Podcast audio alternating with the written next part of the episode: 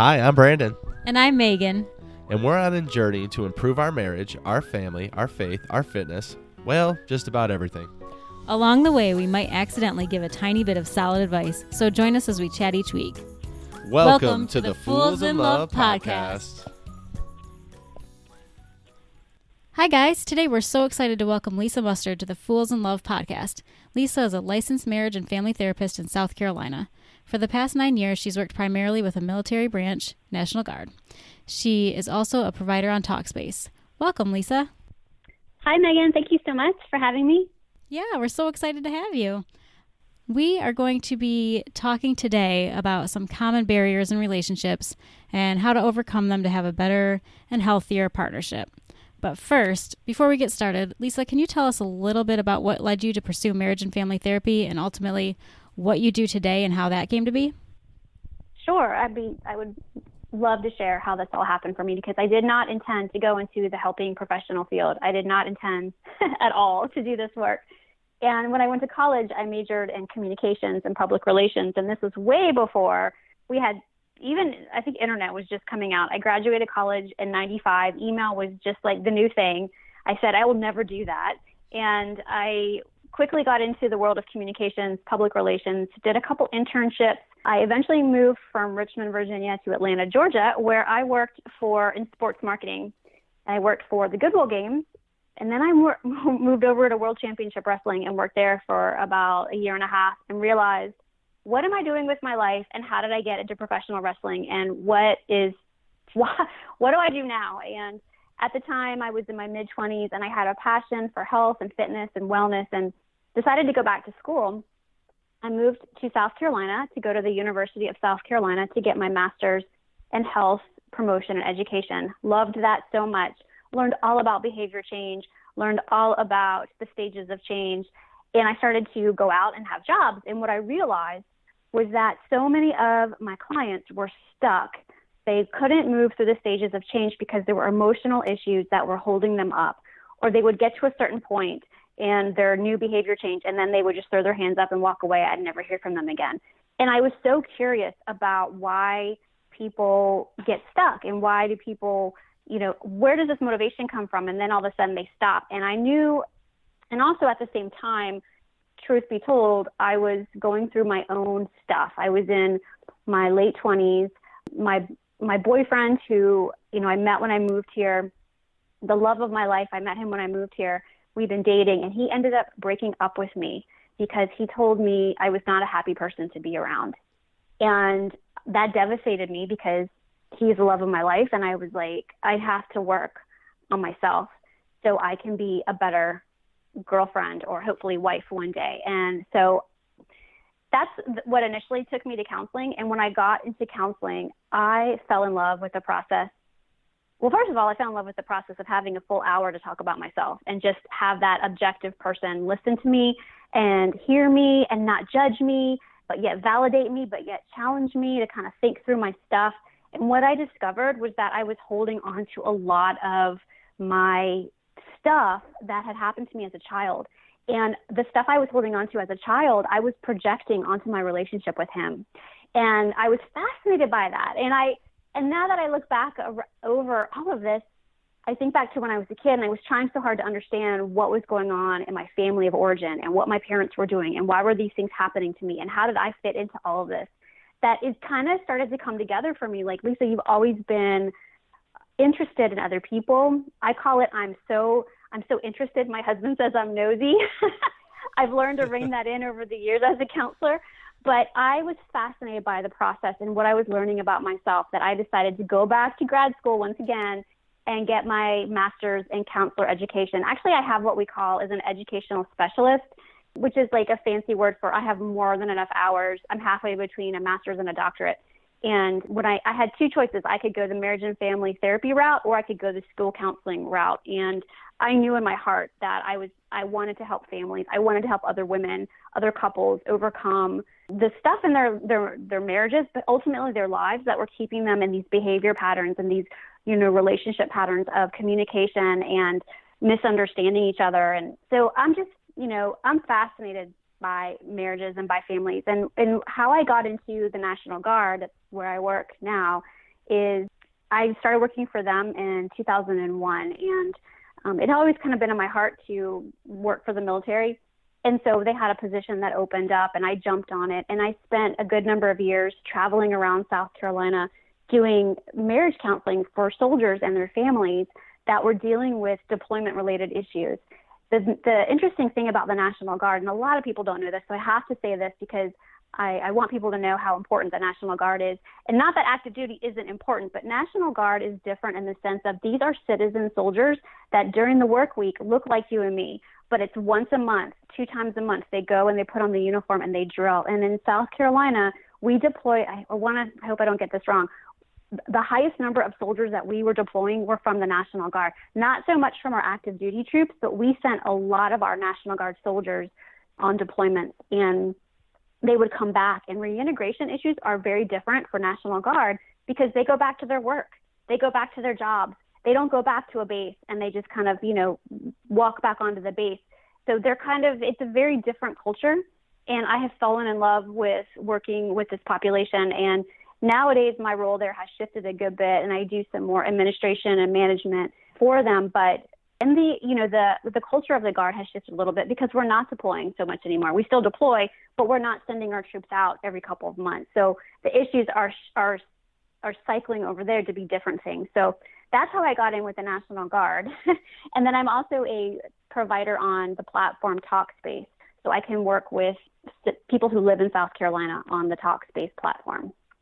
Yeah, that's amazing, Lisa. I mean, just to hear like and you talk through your journey and it's it's like you've you've been through so much, but it sounds like you've come so far and it's amazing that you can be with the National Guard now and be like you said it's changed over time, but be in such like a fulfilling, sounds like a fulfilling anyway role yeah. and really be able to help these soldiers. I mean, I I can't imagine just with me and Megan's marriage and relationship, the things we deal with I can't imagine what those military families deal with. And I think about that often when I think about those deployments and them getting shipped off. And like you said, and then just having to be reintegrated back into normal mm-hmm. life like nothing happened. Like they didn't just experience what they experienced. And that's right. just, it's, right. it's a really amazing thing that you're doing. So, I mean, I, I appreciate it for those, for those military families and the soldiers. Well, thank you. Thank you so much. I, I really enjoy working with the population. I, I um have been there so long. People always say, "Well, were you in the military?" And I say, "No, I wasn't." But they treat me like I am at times because I think you know when you it's a it's the culture is very much a family culture, and once you're there and they trust you and they know like and trust you, they have a so it's hard for me to go because I really do en- enjoy working for them. It's it's not like a typical agency job that I, I worked prior or being in private practice. It's it's very different. But so much of what we're gonna you guys want to talk about is I mean, it's it's across the board for marriages. So while my expertise really, you know, kind of lies in National Guard families and soldiers, it's applicable, I think, to you know so many types of marriages across, uh, you know, across the board. Well, I think that's kind of the perfect segue. So I'm just going to use your line and, and we're going to move on. so we've been married okay. for 10 years by this point in our Congratulations. marriage. Thanks. By this point, we've uh, we've had some really good times and obviously some not so great times. Um, you know, I know this is true of all long-term relationships, but I know you've helped many couples through the rough patches, and I, I know that each couple has specific issues they're bringing into the marriage. Are there some common mm-hmm. problems that seem to come up over and over as you hear different couple stories? Yes, and I want to share before we jump into kind of the topics that it's I want to I want to say that what I'm going to talk about today is very much an overview. It's very much a generalization. I know that the people the folks listening, some of this is going to resonate with them and some of it won't, and that makes sense. That would make sense to me if you're listening, going, "Well, Lisa, that's not my marriage," or "We don't have that problem," because every marriage is its own unique, you know, special relationship. So I know that what I share, you you know, some of the listeners might be like, well, that's not really us, but just just kind of listen for themes, and if it makes sense for you, then great, and if it doesn't, just leave it on the table and you know take what you need and leave what you don't. So I will, I we kind of have a joke and not joke, but we kind of laugh about it when when I would get up and talk to soldiers, and they would always want to know like, why do people come to counseling? Why do pe- why do couples come? And I would say it's three things, y'all. It's money, sex, and kids and pretty much everybody in the room would just nod their head and go, yeah, yeah, I can get on board with that. I mean, I definitely want to say that we can break it down to a little bit more themes versus, you know, when it comes to money, I also clump in work and career. There are issues there for for couples. Um, when it comes to kids, it's not just it's not just you know the kids coming and going. It's how do how do couples parent? How are their parenting styles different? That's a really big one. When we talk about sex, it's not just about the act of having sex. It's about intimacy issues and feeling connected. And then of course there's other issues that are a little bit more serious in the sense of there can be violence, there can be uh, domestic issues, domestic abuse, um, as well as things like addiction issues and of course infidelity. Infidelity is is a is a big topic in the couples counseling world. I have to be honest though, over the years that I've been a marriage counselor, infidelity doesn't come up as much as I think people would like to think it does it definitely is something that I have talked to couples about and they've come to counseling for. But I want to just tell you guys that it's really things like money, sex, and kids that bring couples to counseling. And a lot of the times they present with, we have communication problems. And that's kind of like the catchphrase of, I don't really know where to start, but we're not communicating and we're not getting along. Can you help us get some skills? I can't tell you how many times I've heard that people present for counseling, couples counseling, and they just want skills. And skills are helpful. Skills are so helpful. However, if we don't kind of get to the root of the issue, we don't kind of dissect what's really going on in the marriage, then the skills aren't going to do us any good because you're the themes of you know not feeling heard, not feeling trusted, maybe there's guilt, there's shame, those underlying themes that kind of as humans we all struggle with, but yet when we project them into our relationships, that's where the money, sex, and kids problems tend to kind of come in as a couple. Right, right. And I know for us, I mean, like we said, I mean, even dur- during our difficult times, it was always that case where it's like you might have had the tools and you might have had the know how to know how to move forward, but there's always mm-hmm. that insecurity of having that conversation. And it's really easy to push things to the back burner and just kind mm-hmm. of ignore them and kind of fake it until you make it type attitude. But in our experience, that never ever works because eventually it's always going to keep coming back out until you look it straight in the face and deal with it. Oh, right. And that's usually, you know, when couples kind of, when they are stuck, when they are stuck in couples counseling and they feel like they're not moving through stuff, it's usually that's when we have to take a step back and go, okay, what's really going on here? And that's when you know having those different types of conversations about feelings and about emotions and what happens to you in inside when you hear him say this to you.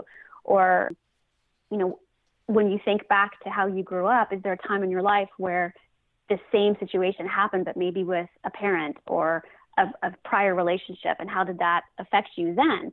Because if we don't work through the stuff from our childhood or from our past we just end up putting it on our current everything. I mean, it's it is that is a theme that I continue. You know, we I think all therapists would agree with you on with with me on that. Like we all see that if we don't work through our stuff as individuals, then we're going to keep projecting it into our current relationships, into our work, into our jobs, and as a parent. And you know, I'm human too. Like my husband and I, we we have our stuff. Uh, I think we definitely have her stuff. If he was here, he would be nodding his head. but I, I think I think what's really cool though about when you go to couples counseling and and like you guys are already telling me by I've listened to some of your podcasts and I can hear that you are doing this work internally and you are showing up in your marriage and you're testing it out, right? Like you guys are actually doing the do. And that takes a lot of courage and that takes a lot of uh, vulnerability. And I think that when you're able to be vulnerable with your partner, that is when the magic happens. Now, when I say the magic happens, I don't mean like, you know, sparkles and fairy dust and all of a sudden, you know, you guys are cured. But when you are able to be vulnerable with your partner and you aren't so reactive to how they respond to your vulnerability, that is where the individual can really start to blossom and live authentically because I think you even said it on your podcast about change was that you can't change other people. All you can do is change, you know, how you want to react and respond right. and move forward. And I was like, whoa, they they get it, you know. So that's why that's where a lot of the couples work is. It's finding that that in with the couple that they will talk about those things with the therapist. Yeah, for sure. So let's start with money and career specifically. Is that just a he's a spender and she's a saver or vice versa or what what's a where do people Yeah, present well- with that? Like what is that? Right. Well, I think there's a lot. It can go so many different directions. Yes. He's a saver, she's a spender. She's the saver, he's the spender. I mean, it can go in so many different directions. Or we neither one of us know how to save, and that gets them in trouble. Uh-huh. Or you know, maybe maybe they both are um, both just are such great savers. They don't know how to, you know, maybe other maybe that shows up in other areas of their lives. But usually it's it's opposites. You know, but a lot of it comes from how you were raised and and your money mindset like how how did your parents view money you know and sometimes it's my mom viewed it this way and my dad viewed it that way and i was just kind of confused and so i made up my own way of dealing with money but it but it's not jiving with how my partner views money so it's it's kind of taking that deep dive into we'll share a little bit about your your mindset when it comes to saving. Or tell me about what's going on when you go out and spend $100 every time you get a paycheck. Because there's so much more going on underneath than well she can't save to save her life and we're in debt. But you know at the same time there the same thing with career. Like so many people are not happy in their career and in their work. So that's the same that's a similar issue too is but we have to have these jobs to pay the bills but i'm not happy and then that kind of can impact the marriage as well Mhm. so while I think there's some things that I can suggest overall, like I would always suggest to my soldiers and their and the families, like first and foremost, let's get some financial counseling. But but also while you're doing the financial counseling, continue to see your therapist so you can work out the emotions behind what's going on with your finances. And some programs out there probably address that. Like I've heard great things about the Dave Ramsey course. I haven't personally done that, but I've heard a lot of great things about that. You know, a similar thing with work and career. You know, there's nothing wrong with reevaluating your work. And you know, if you're if you're like me and my husband, we're in our 40s. We've acquired a lot of skills over the years. Is it possible to take your skill set and pivot it and do something different with it now? You know, if you're younger and you're just starting out and you're trying to figure out what it is you want to do, well, go get some career counseling. Go talk to somebody. There, there's there's inventories you can take and tests you can take. You know, there's so there's a lot of resources out there to help you figure out what lights you up. You don't have to go through this alone. A lot of people think that, and I think that there's some, um, oh, I should know what I want to do with my life. But no, I mean, a lot of people don't know what they want to do with their lives. They're still kind of discovering themselves as they age, and I love that because as humans, we are sub, huh, um, air quotes, we are supposed to evolve and grow. So as you evolve and grow, your interests are going to change. How you view things are going to change. Explore all of that, you know. But once again, if you find yourself stuck and you can't move forward in those things, then definitely, definitely get some, you know, some professional help from a counselor who can help you dissect what's really going on. Couple it with the financial education as well, and the whatever it is that you need. But there's a difference between education and then there's an understanding why your behaviors are you know why you continue to do these behaviors Amen to that. I think for us it's it's like we started I mean we were basically like high school sweethearts. So like we are not the people we are today that we were, you know, mm-hmm. 15 16 years ago and we certainly aren't even the people today that we were a year or 2 years ago. So I think that's Yeah. probably the one of the biggest challenges for you as well because all these people start out and they get married and they're thinking like they're like well yeah but he's changed or she's changed. It's and to your point it's like yeah of course they've changed. They've changed in experience. They've changed in you know life circumstance. I mean everything is molding you into the person that you are becoming or the person you currently are. And i think that's a one of the biggest challenges for you. But like as you were talking me and megan are over here just shaking our heads like yes yes. Yeah. Yeah. And you know I'll, i think it's you guys are you got so you're high school sweethearts and you got married pretty what in your early 20s i guess is right that right right Okay. So yeah, you guys fascinate me. So just personally, couples who get married who are high school sweethearts and get married and stay married for those first like 5 to 10 years, you guys are special because you are doing so much growing. You are doing so much evolving.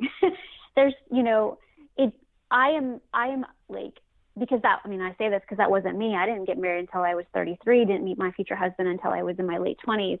So I am just so like I applaud you both for doing that work and not just doing it individually as you have grown you've really kind of grown up together but you're also making your marriage a priority and i think that's amazing because a lot of people nowadays they'll just take and i don't want to say it's the easy way out because i don't think divorce is ever an easy option i would never say that but i think that so many couples kind of jump into marriage thinking oh we'll just work it out as we go or you know we're so in love and they don't they don't think long term. They don't think like what's our common our vision together as a couple. What is it that we believe in? What are our values? What are what are our strengths as a couple? What are our weaknesses as a couple? What are our growing edges? We so many couples don't think about that in their early 20s. But that's that's just the way it is. Like that's that's just human nature, you know. it's just right. a, it's, I guess it's really just a, a what I notice and and what I see. So congratulations, you guys. That's that's amazing. Good job. Thank you. Thank you. We appreciate that. But coupled right with that is like as you're changing and growing and as you're figuring things out like me and Megan did, then kids come into play. oh, and yeah. we have yeah. two small kids and I know that you had said kids and parenting can be a stressor for couples. Now, mm-hmm. my curiosity is I know what it is for us, but is it mainly over disagreements in parenting styles or what what are you finding and again, generally speaking, what are the what are the miscommunications when it comes to parenting and kids? Yeah, so you know, I think a lot of it goes into there's so many things around kids and the decision to have children and how you want to raise them and what your what your vision is for a family. Because you know when you get married just the two of y'all. And then when you start to have children it becomes like oh my gosh it's it's stressful because now you maybe there's things like oh now we've got to think about we need to buy a bigger house or we need a bigger car or I need to make more money because kids aren't cheap and now we need daycare and what am I going to do for work and sometimes women don't want to work after they have kids and there's a lot a lot that can happen and these this is the conversation that probably I would suggest having before, of course, you decide that you want to have children is talk about how you were parented. You know, what was what was discipline like for you as a child? Was that was that a good thing or a bad thing for you? Personality as well. Like, you know, um, the whole nature nurture thing, you know, I don't I don't I don't think I believed so much in it until I had children and then I'm like, "Oh man, that's a nature thing right there." And so realizing that your kids are going to come out with this personality that may not jive with yours you know but how do you parent with a child that is is different from you?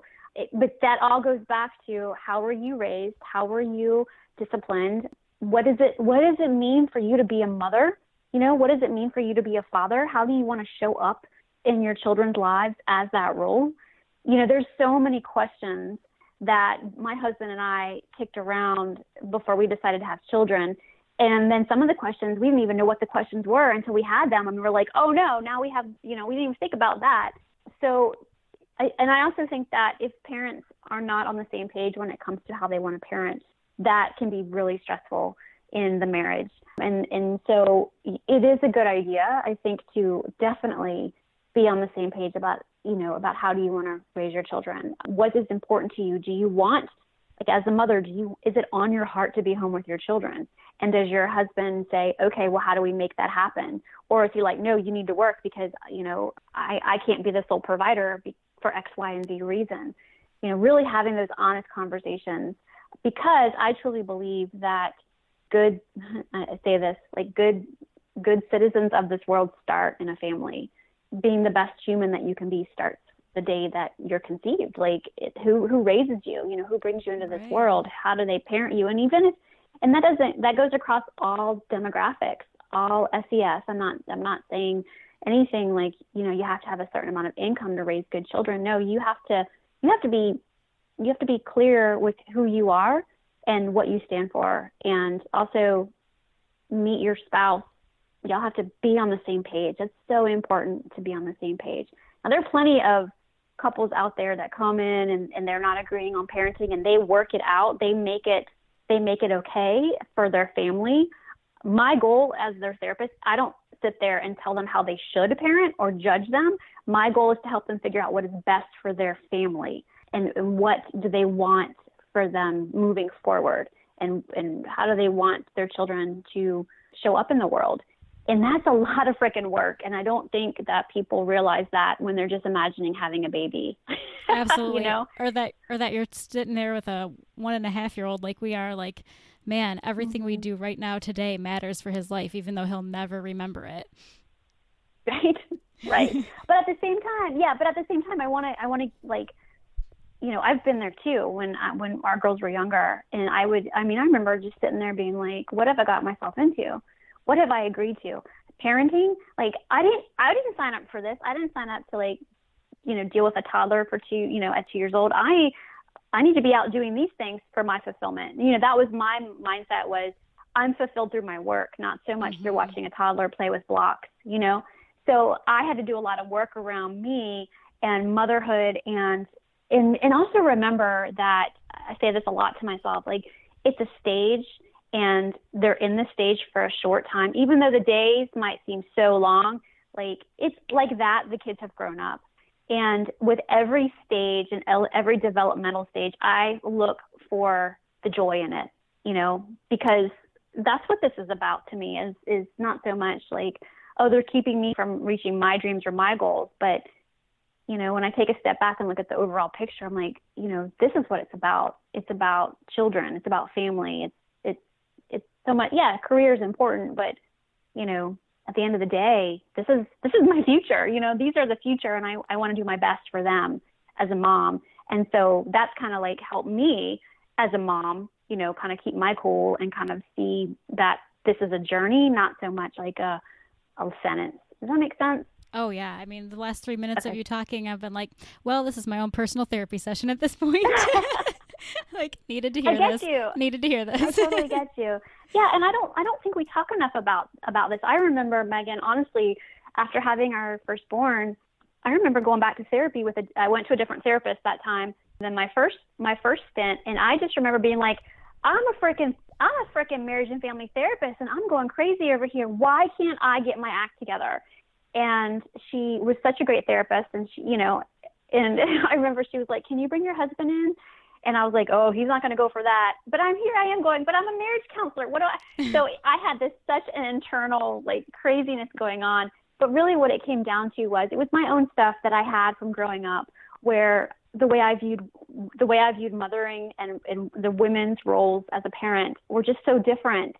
I grew up with a single mom pretty much and a sister, whereas I have a husband who's very involved and engaged. I could I could ask him to do more stuff, but my own experiences as a child was my mom did everything and I have to do that because that's what moms do mm. really threw me for a loop. So, you know, this is what I mean when I say there's stuff going on underneath that when couples come to counseling, they just come in for communication skills and the next thing I know this is where we're going. You know, this type of conversation. Right. And that it it takes time for couples to feel comfortable with a therapist to go there. So I want to encourage people today who are thinking, well, do I go to couples counseling because I don't know if I can be vulnerable with somebody I don't know. Your chances are you're not going to get all of this out in the first session. You know, it it not every couple's going to come in and lay it all out and say, well, this is it. This is where my emotional baggage is. A lot of times they don't want to be there. A lot of times they're just kind of, you know, putting their toe in the water, dipping out a therapist, trying to check things out um, they don't understand what therapy is. They don't understand how counseling works, or they just, you know, they don't know what to say because they've never been had a space where they feel they can talk about things. So I want to encourage people listening that, you know, if if you're even considering it, just just pick up the phone and call and, and get a referral and and if the the first one you go to doesn't work out look there's so many of us out there you know you can you can kind of like you, you can pick and choose, or you can also reach out to a, um, maybe your doctor or a friend who's been to therapy, and they can give you a good referral. That's usually where you're going to find your best referrals, in my opinion. Yeah, that's super good advice. I know that, you know, especially with like insurance things nowadays, you can kind of go wherever you need to do because the networks are are getting a little mm-hmm. bit better. Like being able to, I mean, you know, a million years ago, I had a certain type of insurance that you could go to like one doctor. But my insurance right. today, I have like, you know, basically anyone in our whole city I can go to. Right. Yeah. Yeah. So much has changed. All right. Well, it had to come up sometime, right? Let's move on to sex and intimacy. Yes. Yes. Let's talk about that. And the question usually comes up do men want it more than women?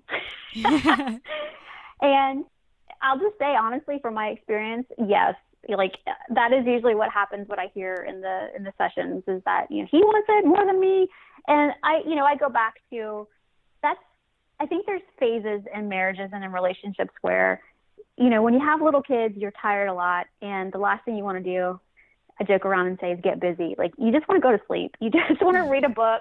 you want to be alone, especially as moms when we have toddlers. Like we're we're tired of people needing us for a snack or for a diaper change or for a glass of water. We just want to be left alone. So sometimes it's it really is like, look, I'm just tired. I need some space, and you need to figure out ways in your marriage to kind of get that spark back. And I think when the husband kind of hears that and understands and one of the things I like to suggest to couples who are going through this is to read the book, The Five Love Languages. Because that, have you guys read that book so, by Gary Chapman? So, funny story because my mom and my stepdad literally just bought us a copy of that like two days ago. Mm-hmm. And uh, we haven't started reading it because we want to read it together, but it's on the to do cool. list yeah. for very soon.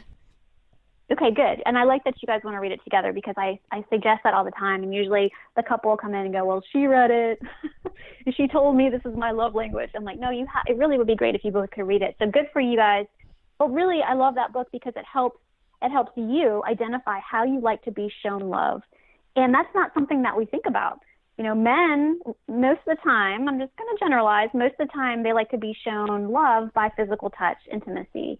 And that's cool. Like, that's how they're wired. Like that's that's fine. Women, we're some of us love physical touch. That's how we are wired too. But I'm more of a, as you guys get into the book, I'm more of a um, act of service.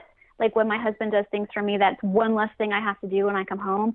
I'm like, oh, he remembered that I, I love it when he takes out the trash for me or he oh look he bought me some flowers. That means he was thinking about me. So that kind of like warms me up a little bit more because that's how I like to be shown love. I want to be understood. Oh my gosh. So I think that that so much of the intimacy issues is that we just don't feel like we're understood by our partner. There's also going to be you know some experiences that one of the partners has had growing up where there might have been some trauma involved when it comes to you know sex and intimacy and that is that is a deep thing for couples to talk about and to kind of work through. That's a really really big one. There's also going to be just don't they just don't feel emotionally connected. And i will say that nowadays it's really easy to disconnect from your spouse it's really easy to disconnect not just from your spouse but from your kids and from your friends because our phones are on us all the time and we have so many distractions to being with other humans. Oh, as I say that, my phone just texted me from a friend. So, you know, it's like there's so many ways for us to disconnect from our partners. A lot of the time, that starts not so much because you're on your phone all the time, but there's like a hurt in the marriage or in the relationship. And that could be like an individual hurt not so much the, the partner did something or said something, but maybe that individual is like still dealing with some remnants of something. And so they're just not able to move through it. And it just kind of, maybe they're going through some type of depression, or maybe they're dealing with some other issues, and that just kind of pulls them away from their marriage. And they're not able to tell their partner that. So that brings a lot of couples to counseling too. I hear that a lot. We just aren't connecting anymore, or he doesn't share things with me. Usually, to me, that's a sign something else is going on, and I don't want to. I don't ever guess what's going on, but you know, my brain as a counselor starts to tick off things like, okay, well, is there somebody else that they're connecting with? Is it a work related thing? Are they dealing with some type of depression? Are they dealing with alcohol issues? You know, like I'm trying to understand why this individual has disconnected from their partner. And sometimes it's not an overnight thing. Sometimes it's like a gradual thing. It's been going on for years, and the partner gets to the point where they're like, oh, I can't take it anymore. We need to go to counseling. And that happens a lot. So, for those listening, please know it's not uncommon for people to show up in counseling when they feel like they've had enough and they can't do it anymore. And it, counseling is like a last ditch effort to show they tried. I would much, much rather enc- I encourage people to go before the big issues hit. So if you're starting to feel like your marriage or your relationship is just a little different or you're not understanding or maybe your spouse is starting to disengage a little bit and you, you can't can't quite understand what's going on, then I would suggest going to couples counseling. And if they don't want to go, then you definitely go to individual counseling because you can learn some skills in individual counseling, learn about your own stuff that maybe you might even be contributing. You didn't even know that you're contributing. So intimacy is a really a big, big topic, but it's so unique and individual, individualized to each couple. Yeah, I and I I mean I have to agree from the man's perspective as well. I mean, obviously, you know, just to be completely honest, of course, you know, we want we want it more and people like to argue that men are built differently than women and I I think there's there's some merit to that. But one of the things I've learned is if I and I heard it one time on a, another podcast, but they said like what you want to happen at nine o'clock at night starts at nine o'clock in the morning. And really, what they mean is, you know, you should be pursuing your wife. You should be doing mm-hmm. things. And like you said, if it's acts of service, whatever the love language is, you should be providing those things throughout the day, not just getting to nine o'clock at night and say, okay, it's go time, you know, without any right. kind of intimacy. Because I've learned over the years that building up those levels of intimacy, having that communication, performing acts of service for Megan, making sure that I'm stepping up and making sure like things like the house are clean and I'm there helping out with the kids and I might be cooking her dinner. Like there's things that I'm doing to actively get to a place where we can be intimate later, but it always used to be when we were younger like, well, it's that time, so it's just time to do that.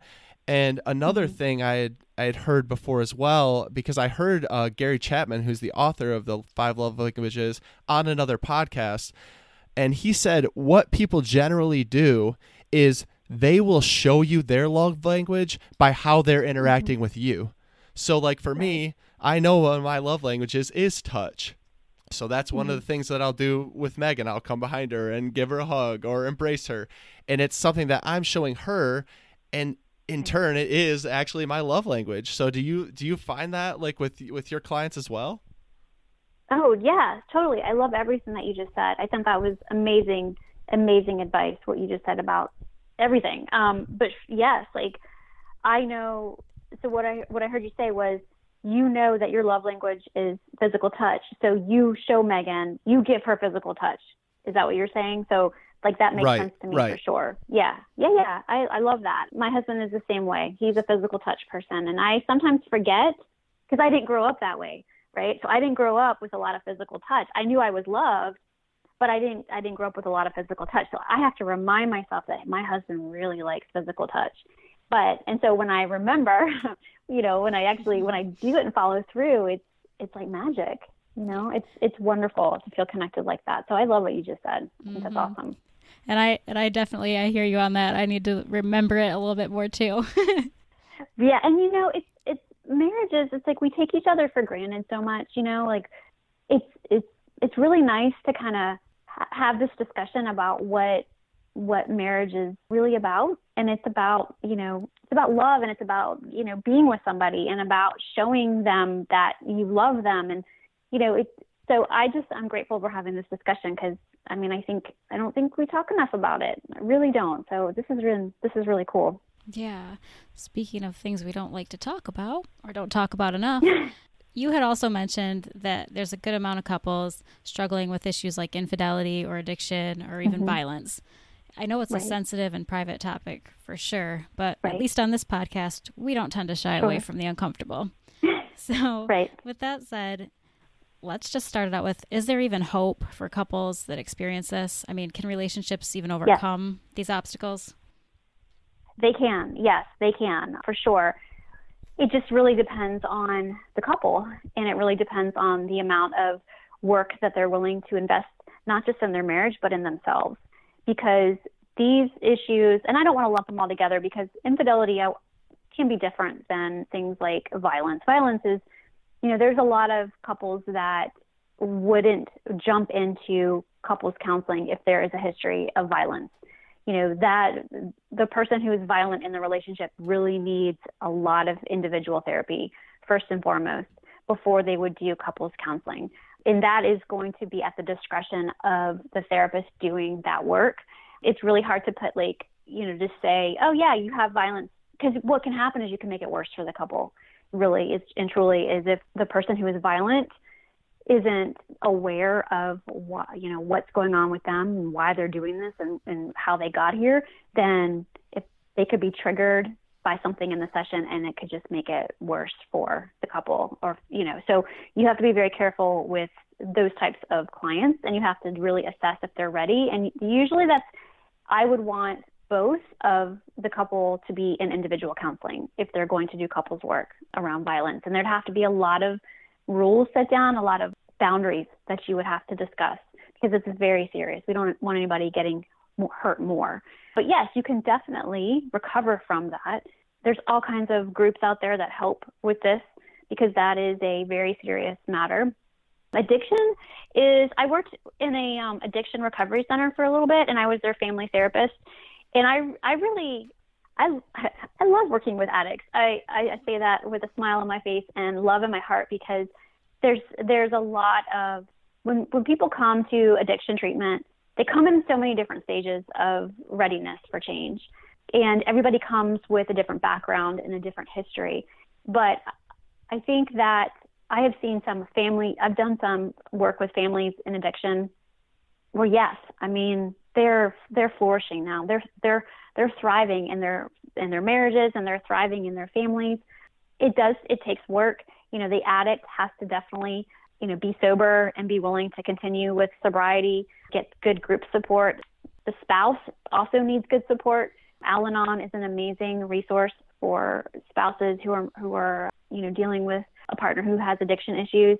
There's so many great resources for addiction. But yes, I mean, you can you can definitely work through these things and and overcome them. It doesn't happen overnight. Excuse me, and it's never linear. It's never it's never, you know, this is the path that we take and you're going to check all these boxes. There's going to be relapses and there's going to be issues. And, you know, at the core though is, is that marriage. Do they love each other? Do they want to work through this? Do they have the, the support to do that? Those are the things that really, really help these couples, you know, overcome their, their addiction, their family. It's because it's not just the addict. It's a, it's a family problem because there's a lot of enabling sometimes that goes on in relationships or marriages where there's an addict, a lot of enmeshment. There's a, I mean, there's just there's a lot of stuff in when it comes to addiction. And but yes, there's always hope. Infidelity as well. There's a lot out there right now on infidelity and what's going on. Um, I, I think you're you're gonna see it like in the in social media because it's kind of a, hot topic. You know, there's a lot of TV on and people are having affairs and they make it look glamorous. They romanticize it sometimes. And at the end of the day, somebody, both partners are getting hurt. Like there's hurt going on. And we have to get to the root of what has happened. And some couples, you know, they can't they can't move through it and they don't forgive and they don't move on. And that breaks a lot of marriages up. But then there's lots of marriages that are able to work through it. And I wouldn't, uh, you know, and that's up to the couple what they want to do moving forward. They should work on what they want to do, not what they think they should do, you know, based on like what their friends tell them or what their parents tell them or, or whatever. They that's up to them as a couple. You know, what do they want to do with this this thing that they're bringing to counseling? And I've heard a lot of stuff over the years. What keeps couples together after things like this happen? What finally, you know, kind of seals the deal and they move on and get divorced? But oh yeah, I, I do think that you can definitely recover. Wow, that's yeah, that's a lot of amazing, amazing stuff, and I want to kind of shift shift bases after getting into a lot of those super deep, very specific concerns that some might have because I know a lot of our listeners out there are saying, as you said before, well, that's great, but that's not me. That's not me. And they want to say that mm-hmm. might be them, but that's not me. Is there can we talk more generally for those who maybe like none of those are actually me because i know mm-hmm. so often in the world you look out and there's always this fairy tale like you know you have your hallmark mm-hmm. And you have your relationship and you're you're you're never up to quite that standard of the hallmark fairy tale sailing off in the sunset but a lot of times you're somewhere right. in between and is there things that we can do in general terms to improve our marriage if we don't fall into any of those categories that we were just talking about and like what are some steps we can take to truly improve our relationship and get to a better place sure gosh, yes, Hallmark movies. When I was younger, I think like teenage, early 20s, oh, I would swoon over those movies. But then, you know, you get married, you have kids, a Hallmark movie comes on, and I just, I don't even have an interest in watching it. I'm like, who are they kidding? I still love life, the Christmas you know? ones. oh yeah, don't get me wrong, I love the Christmas movies. Yeah, because they're fun and you know, they're, but and they are romantic. I mean, I love a good romance too, but I, I just have to kind of shake my head and think. I mean, personally, I'm like, oh yeah, that never happens because I, you know, the work I do, I'm like, that's just not that's not reality, people. And so I just have to laugh, but I do enjoy them. Don't get me wrong. Mm-hmm. Um, but if you, I will say that nothing is perfect. You know, everybody says, I want the perfect marriage. I want the perfect relationship. And perfection is a myth. Perfection is not, you know, oh, my parents had a perfect marriage. No, they didn't. No, I promise you they didn't. You think they did because of maybe the, the way that they wanted to be perceived. But chances are most well, perfection is actually a problem. Like perfectionism is an issue that a lot of people come to counseling for because they have a hard time. They get what's the word I'm looking for? Like they get paralyzed that they can't change or they can't shift because they won't be perfect anymore or what will people think of them or how will they be perceived and that keeps people stuck in evolving even if they want to evolve they just they have that perfectionism that they mm-hmm. can't move through so what can i share about about just marriage overall? And i would say have to you know talk to your spouse. Like use let them know what's going on with you. And if they don't get it or they have a hard time understanding you then go get some individual counseling. There's nothing wrong with going to counseling and just having that that person sit there and go i understand what you're saying. And they validate you and they tell you yes I, I hear what you're saying and I hear it's a problem for you and I hear you want different in your life. I hear you want more in your life or I hear you want X, Y, and Z to be different. So go and have have that support system there. And then what you learn in counseling you can come home and apply to your marriage. I think that's probably the most general advice or things that I could say. Now, if you find yourself just not happy in your marriage, and you feel like you should be happy because you've got all this you've got the house you've got the job you've got everything looks great but yet you're still not happy go to counseling. Go figure out what it is that's keeping you from living a happier more authentic life. There's so many things that are going on that sometimes we don't even realize are happening and those feelings that we all experience because we're humans we're fearful we're fear we're, we're fearful of something. Maybe we have some shame that we're still dealing with. Maybe we have guilt about something that happened. There's so so much. You have sadness that you're not processing. Maybe you're grieving something. Those things are going to keep you from living an authentic life and keep you from probably feeling fulfilled and loved in your marriage even though your husband could tell you all the time he loves you, cares about you, you're just not able to accept it for some reason, then counseling, I would go to counseling and and talk to somebody. Yeah, yeah, for sure. I think that it definitely pops up like if it's personally, if you're struggling personally, it definitely affects that and you need to do something mm-hmm. about that before it continues to grow. If you're not going to go to counseling or maybe there's not a big enough issue that warrants you know in somebody's mind like oh i should probably go to counseling. Are there ways to work on your relationship at home as a couple? Are there mm-hmm. things to do to get to your relationship which might even be good to like an even better place? Sure. Well i think you know the book i, I mentioned earlier the love languages by gary chapman that's, that's a great book that that will help you kind of take a step back and identify maybe why you and your spouse aren't connecting. Maybe because you're just not sure how to show each other love anymore. I really like that book, and it there's some there's it goes there. It's more than just that, but it's a great book. It really does help a lot of couples kind of get that bigger picture of kind of getting out of the minutia and just looking at it like, well, how does he like? Because at the end of the day, we all are just want to be loved. I'm convinced we all just want to be loved, and if we can we can learn how our partner likes to be shown love, then half the battles is won. And if they're doing that work to learn how to show you love, then there you go. Another another therapist out there that I really like, and his name is John Gottman, G O T T M A N, and he has written. He's done marriage research. I'm fascinated by him and what he has done. He has a I think he still has it. I'm not sure if he still has it. He has what he calls the Love Lab out in Washington where he study, but he has studied couples and relationships over like 20 years and what he can predict by watching a couple interact if they'll stay married or get divorced. And it's fascinating. And what he's looking for are a couple things and how they communicate with each other, how they talk to each other, how they bounce back from arguments. It, so he he has some great research out there and some great books. John Gottman, any of his books, you can find him online. He's he's absolutely amazing. Really like him. And trying to think if there's another one that I would recommend. Well, there's there's a very pop, she's kind of popular right now. Her name is Esther Perel, P E R E L, and she does a lot of work around infidelity and intimacy.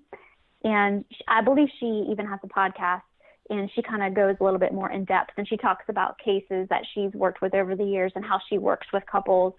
So you can listen to some of her work, and she gives some good information as well. But I would say if, if counseling isn't in your budget or it's not something that you're ready to pursue, you know, if you find somebody, you know, at your, let's say at your church or at your synagogue or, or wherever you go, you know, there's, there's usually some type of support there. If, if that's a place that you frequent, you can get some good support there. You can even go online. You know, I'm a provider for Talkspace. And at first, I was a little unsure I could do counseling online, but it's a really great resource for for people who can't get away for a weekly 50 minute session with a therapist. You know, you can do it on your phone, you can do it over a uh, virtual chat, and it's great. That's another resource as well, Talkspace. I really think highly of their platform and, and how that has turned out. Yeah, you know what's amazing to me too is, and I, I'm pretty sure you said it earlier as well when we were talking, but it's just talking and being vulnerable and being open with your partner. I think it's easier said than done, especially for a lot of the men. I know for me personally, I've grown into a place where I'm completely comfortable, clearly even talking on a podcast about my feelings and yeah. vulnerabilities. But I can imagine that men in general, especially a lot of the military men, not that I want to, mm-hmm. you know, put, put it out there, but do, do you find men have more struggles just opening up? Because I feel like the biggest way that you could really improve and improve from home if you can't like you said if you can't afford it or you're not like able to do anything else just opening up and having an honest open communication i think is key to any marriage anyway oh yeah i i agree with you just having a good support system is helpful for many many people and i think that's a lot of the times where people find themselves in counseling is because they they don't have a good support system they don't have you know, um, a buddy or they don't have a, a sibling or a cousin or somebody that they can just call and talk to and, you know, have that support and not be judged and be allowed to be vulnerable with. There's a lot of the times they don't have that person in their life. And I will, I will agree with you. Like being vulnerable is so many, and I think especially in the military, like what I've noticed over the many years is that they're trained to avoid being vulnerable in all areas. They can there can be no vulnerabilities in their line of work. The mission comes first, there can be no vulnerabilities. So when they come home and they're going through this reintegration process and they're home and they're with their families and they're they're like trying to shift back into being that civilian, they're trying to shift back into being the family person. They don't know, they're afraid to be vulnerable because that exposes weakness. And I can't tell you how many times I've sat with soldiers and said, no, this is where you need to be vulnerable because this is where the work is. When you when you are vulnerable when it comes to this, this is this takes courage, like it takes to go overseas. This is a different type of of uh, mission. You know, your your mission has shifted. So vulnerability, while scary as the day is long, that's really the key to to getting what you want for your life is opening up and being vulnerable. It's being vulnerable with the right people for sure because if we're vulnerable with the wrong people it can come back to bite us because and we're and so many of us are fear, fearful of that. Like that's that's so so that's why i say going to counseling if you don't have those people in your life to support you is great because you can be vulnerable in that space with that therapist and they can they can hold that space for you absolutely Well, I think that puts us in a pretty good spot to wrap this up. But first, if there is anyone listening that wants to learn more about what you do or how you may be able to help mm-hmm. them through a rough time in their marriage or other relationship, how can they find you? Sure. Well, I have a couple things going on. I'm about to actually launch my own podcast. It's going to be called The Therapy Show. The Therapy Show will be for mainly for other therapists who are looking to learn what's going on clinically in the world of different topics, different issues, but also it's going to share what it's like to be a therapist. And so anybody can listen to the podcast and get some good insight and some, hopefully, get some good help if they need it. I am only licensed to work with people in South Carolina. So if anybody listening is in South Carolina, you can find me on the Talkspace platform for sure. You can request me through Talkspace. And also, I do have a I have two Facebook pages, Lisa Mustard Change Agent, where I share all kinds of different stuff about like change and motivation, fitness, health. I love those things as well. I'm still in that world. And then also, I have my podcast page, the the therapy show, coming out, and my website, lisamustard.com. You can find me over there as well. Lisa, thank you so much. You've been so amazing, and we loved having you on. And I know listeners are going to go away with a lot, and I know we did as well. So thank you so much for being with us today. Oh my gosh, it was my pleasure. Thank you so much for having me. I'm grateful that we connected. And congrats on the new podcast, too. I can't wait for it to come out. Thank you. me too. Thank you. Hey, thanks for tuning in another show of Fools in Love podcast. If you like what you heard, please subscribe to our podcast or follow us over on Facebook at Fools in Love Podcast or hit us up on Instagram. Megan's at This Average Mom and I'm at Brandon Giggling. We'd love to hear from you over there. Talk soon.